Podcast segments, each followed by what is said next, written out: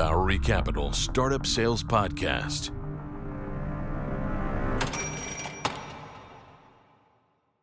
Welcome back to the Bowery Capital Startup Sales Podcast. I'm your host, Eugene Gotzo. And this week, we've got a really interesting conversation with Christian Patel from Apollo, and he's their VP of product.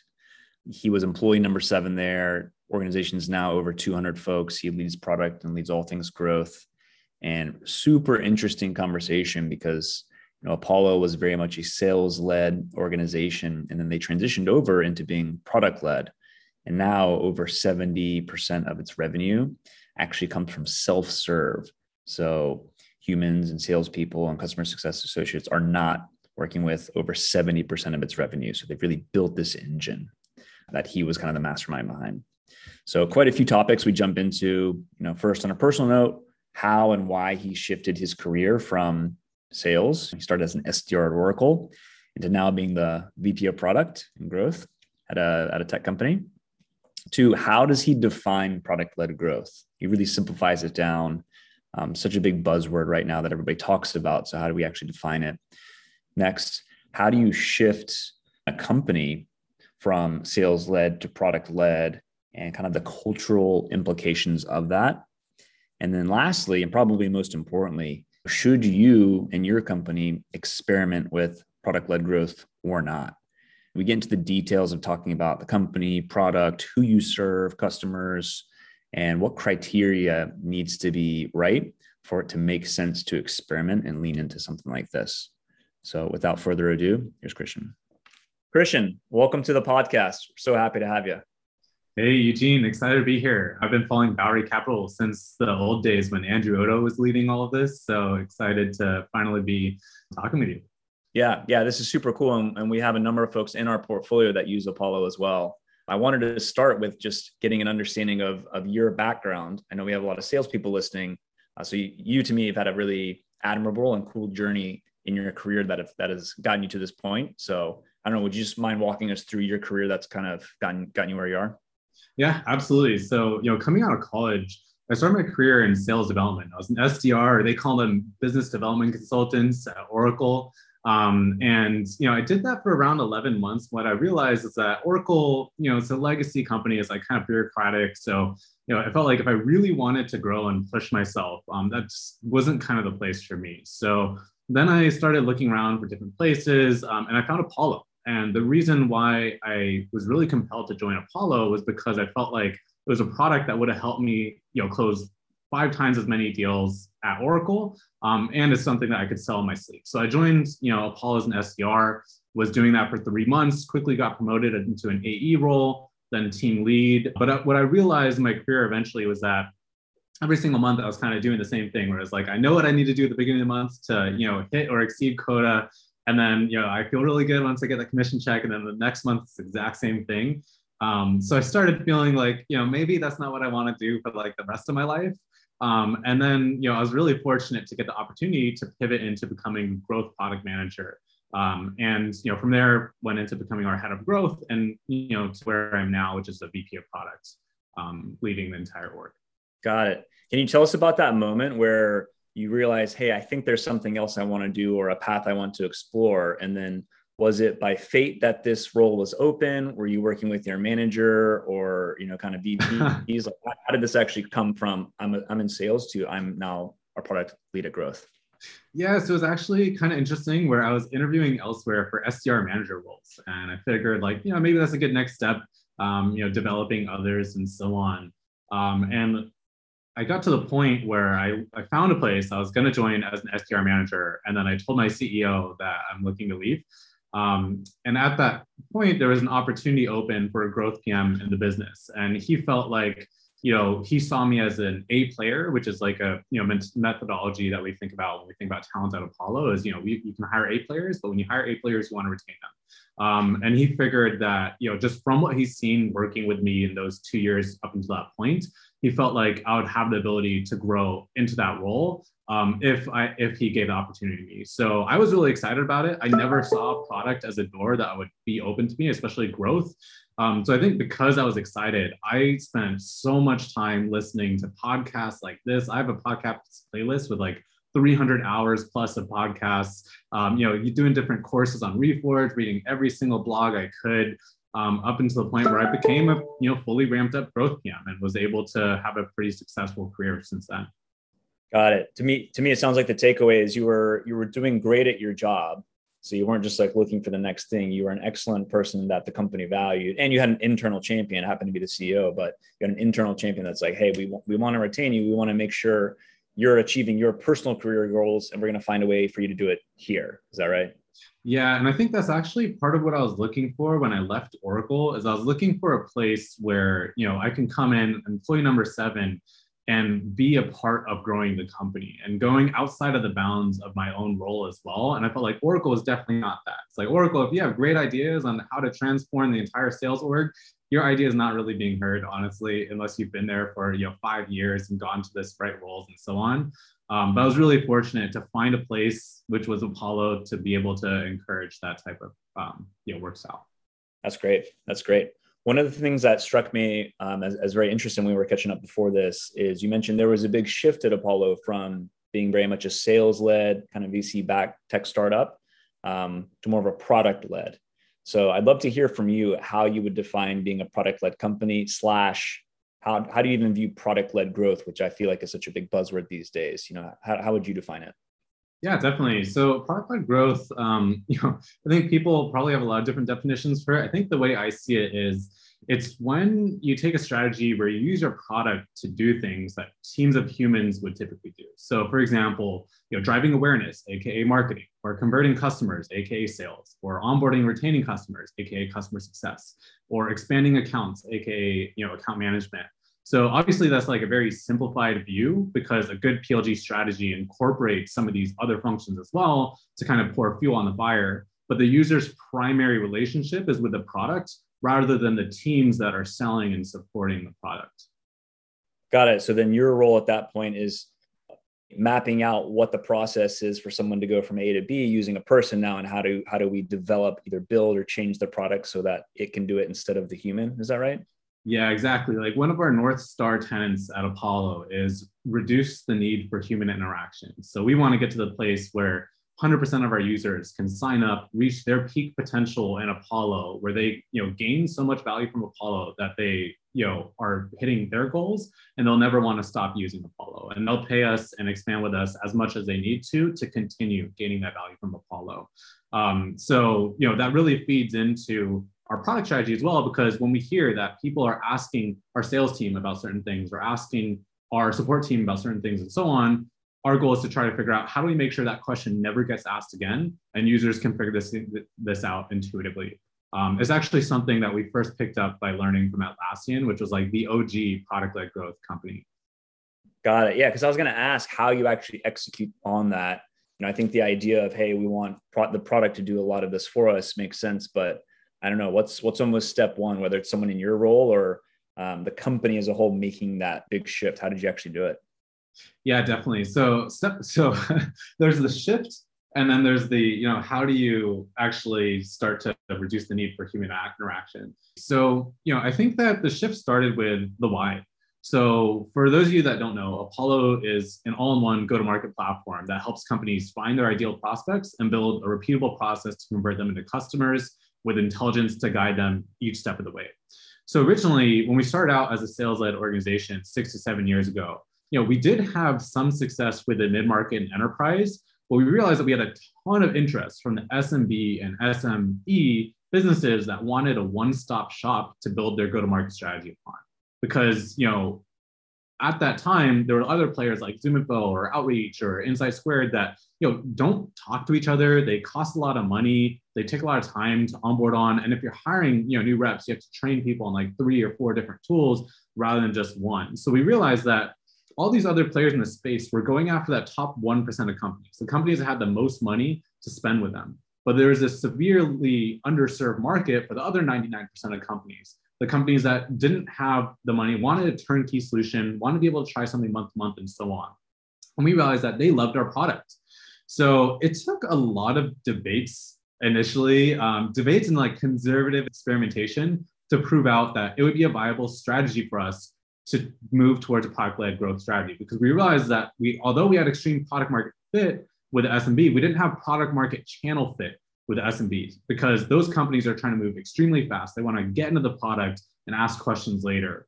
So, you know, we knew that this was something that we thought would make sense for us. We had to figure out how do you convince everyone that we had at the company at the time um, to, to be on board with this. And, and I think that was the biggest, you know, the, the most difficult piece. Um, so it started with, you know, trying to run really ex- conservative experiments, such as building a self-serve product that had no monetization ability. So it had to be like really, really limited so that it doesn't cannibalize existing business. And on that product, we had to figure out how do we get people to just be able to get the value from Apollo without talking to human in the first place. So how do we get them to activate, get the initial value from Apollo and retain where they continue coming back to us without having customer success manager? Um, and I can speak more about the specifics of how we did that, but I'll talk about the steps for now. Um, the next step was testing monetization. So again, we were super conservative. So we had plans that, you know, people that were talking to sales would not get enough from, um, but other people that would get disqualified from sales would get enough from. Um, we built this like really janky thing where we had this pricing page where if you click for a plan, you got an email from me, uh, and then I tell you to like put in your credit card information somewhere in the app, and then I manually process that payment for you. Um, and in our first month, we got 120k in ARR, which was you know around the same amount that our top sales reps would produce in a month. Um, so we were like, man, we're we're really onto something here. Um, and then we started moving into some platform work to you know unify our self-serve and our you know and our core product at the time, building billing systems. You know, then focusing on acquisition, building a product-led SEO product that generated two million website visits monthly. Um, and you know, then we just continue looking at our flywheel metrics and use quantitative analysis to figure out the largest gaps and opportunities and qualitative data to figure out you know why those gaps exist and how we can capitalize on those opportunities. And just becomes this loop until you know you are where we are now where 70 to 80 percent of our revenue comes through completely self-serve. Wow wow. You mentioned something there that i'd love to go a little bit deeper on. Um, you, you kind of split out there's product market fit. So you knew the product worked well for smaller companies but then you, you said a second term. I don't know if it was like product user fit or basically what i'm hearing is will those people in that market actually go through the steps to sign up? Is, is that right? Yeah so it's product market channel fit which is you know especially with the smb space you know a lot of these companies don't have the time and budgets to you know go to a website click request a demo wait a week or two to get on an actual demo just to get disqualified from that sales rep who doesn't want to talk to them because they don't have enough budget and so on um, so they, they need to move really fast especially because you know they're in a very competitive environment. So um, that's really around you know what product market channel fit would mean. Is like even if you have the best product for your user base you need to be able to deliver it to them in the way that they want to experience you know they want their buying experience. Got it. So then you were able to validate that you had both of those by building this like super janky mvp even though it was more manual than actually automated but that helped you get the validation and data to say hey we should actually lean into this and build build the thing, not just you know me sending emails. Yeah, because it's like, hey, we we drove 120k in that first month. That replaced me because I moved out of sales. So now yeah. can I scale myself to do you know have 20 Christians or you know 25 Christians you know that sound producing you know every single month instead? And I, we just realized the scalability of this thing was um, far superior than the ability to scale sales sales team. Yeah. If there's a founder listening that's maybe thinking about leaning into product led growth or is already leaning into it, um, what are some signals or things that you would be looking for to identify hey this this is a good idea. Um, this is something we should start testing? Yeah definitely. So it's a good question. I think there's a few components that go into it. So one is the you know company size and like the the market segment that you're operating in. If you're operating with enterprises that you know only do top down sales where the cio needs to be involved in every buying decision and you have a bunch of you know red lines on every single contract and so on it's probably really hard to you know you know make that sale through product led growth if you're working with smb companies or if you're working with bottoms up solutions at you know enterprises or mid markets where the end user themselves such as the developer or so on is the person that's actually buying the tool i think those are cases where you know product led growth can make a lot more sense. Two is thinking about the time to value. If you have a product that takes four weeks to set up or eight weeks to set up probably going to be really hard to get someone to do go through that entire process um, completely self-serve if you have something where someone can sign up and within minutes gain the value from your product, um, that typically tends to work a lot better. Um, and then maybe the, the last thing would just be looking at the types of companies that you sell to as well. Like if you're selling into a space where it's extremely legacy, um, maybe like manufacturing as an example, or like farming as an example, where you know, people aren't as you know familiar with technology. Uh, I think it's going to be a lot harder to guide people through the experience through the product as well in, in those cases.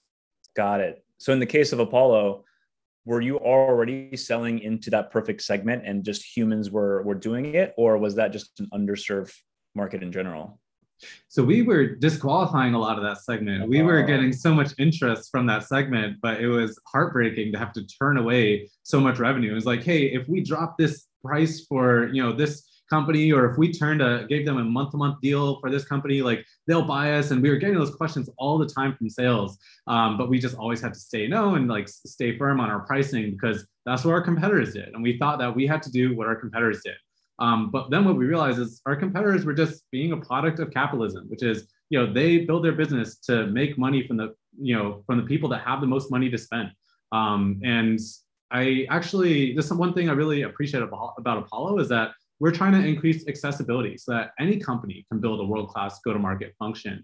Um, and they can get set up immediately with a turnkey solution that has everything in one place. Got it. Yeah, it's so cool. Um, I want to dive quickly into the stats and then and maybe even go a little deeper into the how you achieve some of them. Some that really stood out to me is you know your self-serve revenue grew from obviously zero dollars a month to over two million dollars of ARR per month. Um, even just your traffic on your site went from 6,500 visits to over 2 million, like two and a half million visits per month. Um, and then the customer retention went from about 73% to over 90%. So I don't know if there's a particular stat you want to you want to chat about, but um, that's obviously a lot of accomplishment in, in in this shift. So making the shift very successful. Yeah, yeah, definitely. So um, I can say that the the two million dollars in ARR is probably like two point five now. Like that's that's more so the side thing where it's like the result of everything else. Um, so maybe starting with like the traffic. So yeah, we used to have very little traffic, and especially for a product led you know company, if our product is self-serviceable, we just want to figure out how do we pour more people into the sign-up funnel. Because if, if we pour people into there, they're going to figure themselves out. They'll they'll end up you know converting into customers or just retaining with us you know over time. Um, so the one thing that we started doing is just research around where are people looking for contact information, which is like one of the core things that Apollo provides. We have a huge database of 220 million contacts uh, and you know over 20 million companies. Uh, we realized that a lot of people that don't have tools for these contacts uh, or for you know sales data or sales intelligence, they use Google. So they'll be looking up like Eugene Godso email address on G- on Google and so on to try to find some type of information about you. And we had this fantastic information on you know hundreds of millions of people and companies already. So we figured that what we can do is expose a little bit of this information on landing pages on our external marketing website, but make sure that they have to sign up if they want to get the full information about anyone, like their email address, their phone number, information on their you know technologies they use, funding, hiring data, and so on. Um, so that was really interesting because each one of those pages might only lead to one or two signups, maybe even have no signups in some cases. When you have hundreds of millions of those pages, you're it's very likely that someone's going to find those through just crawling through Google. Um, and that was really the product that we built to help us, you know, take our traffic to you know 20, 2.4 million visits per month um, and get us to over a million signups. Um, and then I guess when when it comes to user retention, so you can sign up all the people you want. But if they're not continuing to use you, uh, especially for like three months, four months, and like eventually turning into customers, then you have a leaky funnel. And at some point, you're going to run out of your like total addressable market. Like they're all going to have used Apollo and never want to use it again because they feel like they've been there and done that and didn't work for them. So we focus really, really heavily on improving our user retention so that even if someone doesn't convert to paid immediately, they stick around in our free user base until their companies reach the size where they do need some of our advanced features and they do need to pay. Um, I think that was that was a very difficult challenge because you know user retention is one of the really notorious metrics that people feel is really hard to move. Um, but I think it just came down to quantitative data analysis to understand what are the leading indicators that we can get users to do early on to make sure that we retain in the long term, and then qualitative data you know analysis to figure out now how do we get users to do those types of things? And why do users do or like why do users not do those things currently um, and so on? Got it. Am, am i thinking about it correctly if i really simplify the funnel is step one figure out how to bring traffic to you. So what are people already searching for and how do they end up coming to you? Because without traffic it doesn't matter how easy it is to sign up so now you're getting traffic. Step two make it really easy for people to sign up and start getting value versus having to talk to someone or you know it's like 10 hours of implementation. No make it really easy so there's not a reason for them to give up. Now they're on the platform. Step three is retain. Give them a free or you know for very, doing very minimal work now they're going to have a very rewarding viable experience which they're then going to either pay money or pay more money and upsell later. So that's that's the funnel right yeah, exactly. And I think that step two and step three actually came first, where we got those to like a decent place before we poured a bunch of fuel into the signups, because otherwise we would have burnt a bunch of our total addressable market. Once we were in a decent place there, then we wanted to figure out how do we get more out of that user base, out of those signups? Because when people retain, they don't only convert to paid, but they also start you know spreading the word to others. So if other sdrs are asking about like hey what are you doing for your to get your leads and so on they're talking about apollo because that's what they're living in every single day. Mm. oh that's that's that's such a good call out because i might think naturally just go in order but if step two and three aren't aren't mapped out and at a pretty high level you're really wasting money building part one right? Yeah exactly. Okay what are what are some either hurdles or challenges you faced as you were building this and scaling it up, maybe that you didn't expect or or that were harder than anticipated? Yeah, I think um, one probably the biggest hurdle that I, I did expect um, was just you know starting as a sales led company, the relationships and just you know trying to convince people that hey, we're here to help you at the end of the day. I think um, you know sales at the time probably felt like you know it was us versus them where we're eating into their quota and so on. Um, and you know, we built an enterprise sales team, and you know, there was a lot of fear, and a lot of those people actually left the company. It was like there's a lot of turmoil in those very, very early years when we were first making this decision, um, because you know, people felt like we were trying to get rid of them as a function. Um, but actually, you know, what happened was the contrary. Where right now we have you know 10 times as many sales reps as we had back then. Most of them are hitting quota extremely easily where we can even sell 50k deals that go by that you know close in weeks because the product does most of the selling already. And you know a good sales team's there to just kind of push them over the edge and help them do the things that only humans can do. Um, so i think that was the piece it's just really you know making sure that we get alignment within the entire org. And i think it really helped that my ceo was very much on board and he's extremely data driven as well. So um, you know he definitely helped drive a lot of that alignment. I think the second thing was just proving things through experimentation and data. And like we did have to be more conservative on some of our experiments than we would like to. Um, but whenever we had data to you know you can't really argue with with the with the numbers yeah, that's that's such a good point, and I, I, really like how you even called out specific examples of making sure you weren't cannibalizing the revenue from some reps by starting with the free product, right? Hey, we're not actually taking revenue away from your quota, and then eventually, as, as you build it out, um, you have enough data points on how this is actually helping them sell more deals, hit more quota. There's more market validation, kind of those those longer tail effects um, to help get over that almost culture shift or mentality shift, right? Oh yeah, exactly. And I think we have probably like two people on our sales team that are still around from back then. So they were troopers, like made it through. You know, I think the sales org was shifting every few months where like we'd ask them to do something differently. So I felt really bad for them, honestly, because you know they were not in the best position because everything that they thought that they would be doing for the next year would like change every three months. Yeah. Um, but for us, we were really appreciative to have like strong partners in our VP sales at the time as well um, to try to rally the rest of his work. Got it. Got it. Um, what what other advice, maybe something we haven't talked about, would you give to a, a founder that is leaning more into, hey, I'm, i want to spend more time, energy, effort into um, having more product led growth versus versus sales led? Yeah, I think it would be just taking a look at the market and trying to think of is this a competitive advantage to you as well? Like you know are you actually serving the market in a better way because you're a product led company are you serving some type of underserved need because you're a product led company um, do you have the ability to actually you know actually significantly improve every single part of the flywheel. So from acquisition to activation to user engagement to user retention to virality to you know revenue conversion to upsells, like do you have the actual ability to do all of those through the product itself eventually? Um, and if so, like maybe it does make sense to start taking a look at you know um, experimenting at least you know with the viability of product led. Um, but if not, then there's a lot of businesses out there that you know sell 100k deals, million dollar deals, just purely through an enterprise sales team, and they're able to be successful as well. So I don't, I wouldn't say it's for everyone, but I say that it's especially advantageous when you know you have a unique fit with your market um, and you're serving some type of underserved need. Yeah, yeah. So fortunately or unfortunately, I feel like the answer is always kind of it depends, right? Yeah. There, there obviously isn't a blanket answer on go sales heavy or product led growth heavy. Um, a lot of the companies we're working with are experimenting and actually doing both kind of successfully. Depends on the target customer, whether it's enterprise or their SMB. Sounds like this is what Apollo is doing as well. So re- really cool to get that insight. Thanks for sharing. Yeah, no, absolutely.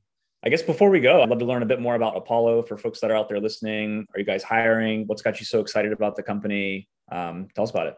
Yeah, definitely. So just to repeat for you know those that don't know, you know Apollo is an all-in-one turnkey go-to-market platform that helps you find your ideal prospects and build the process to consistently turn them into customers.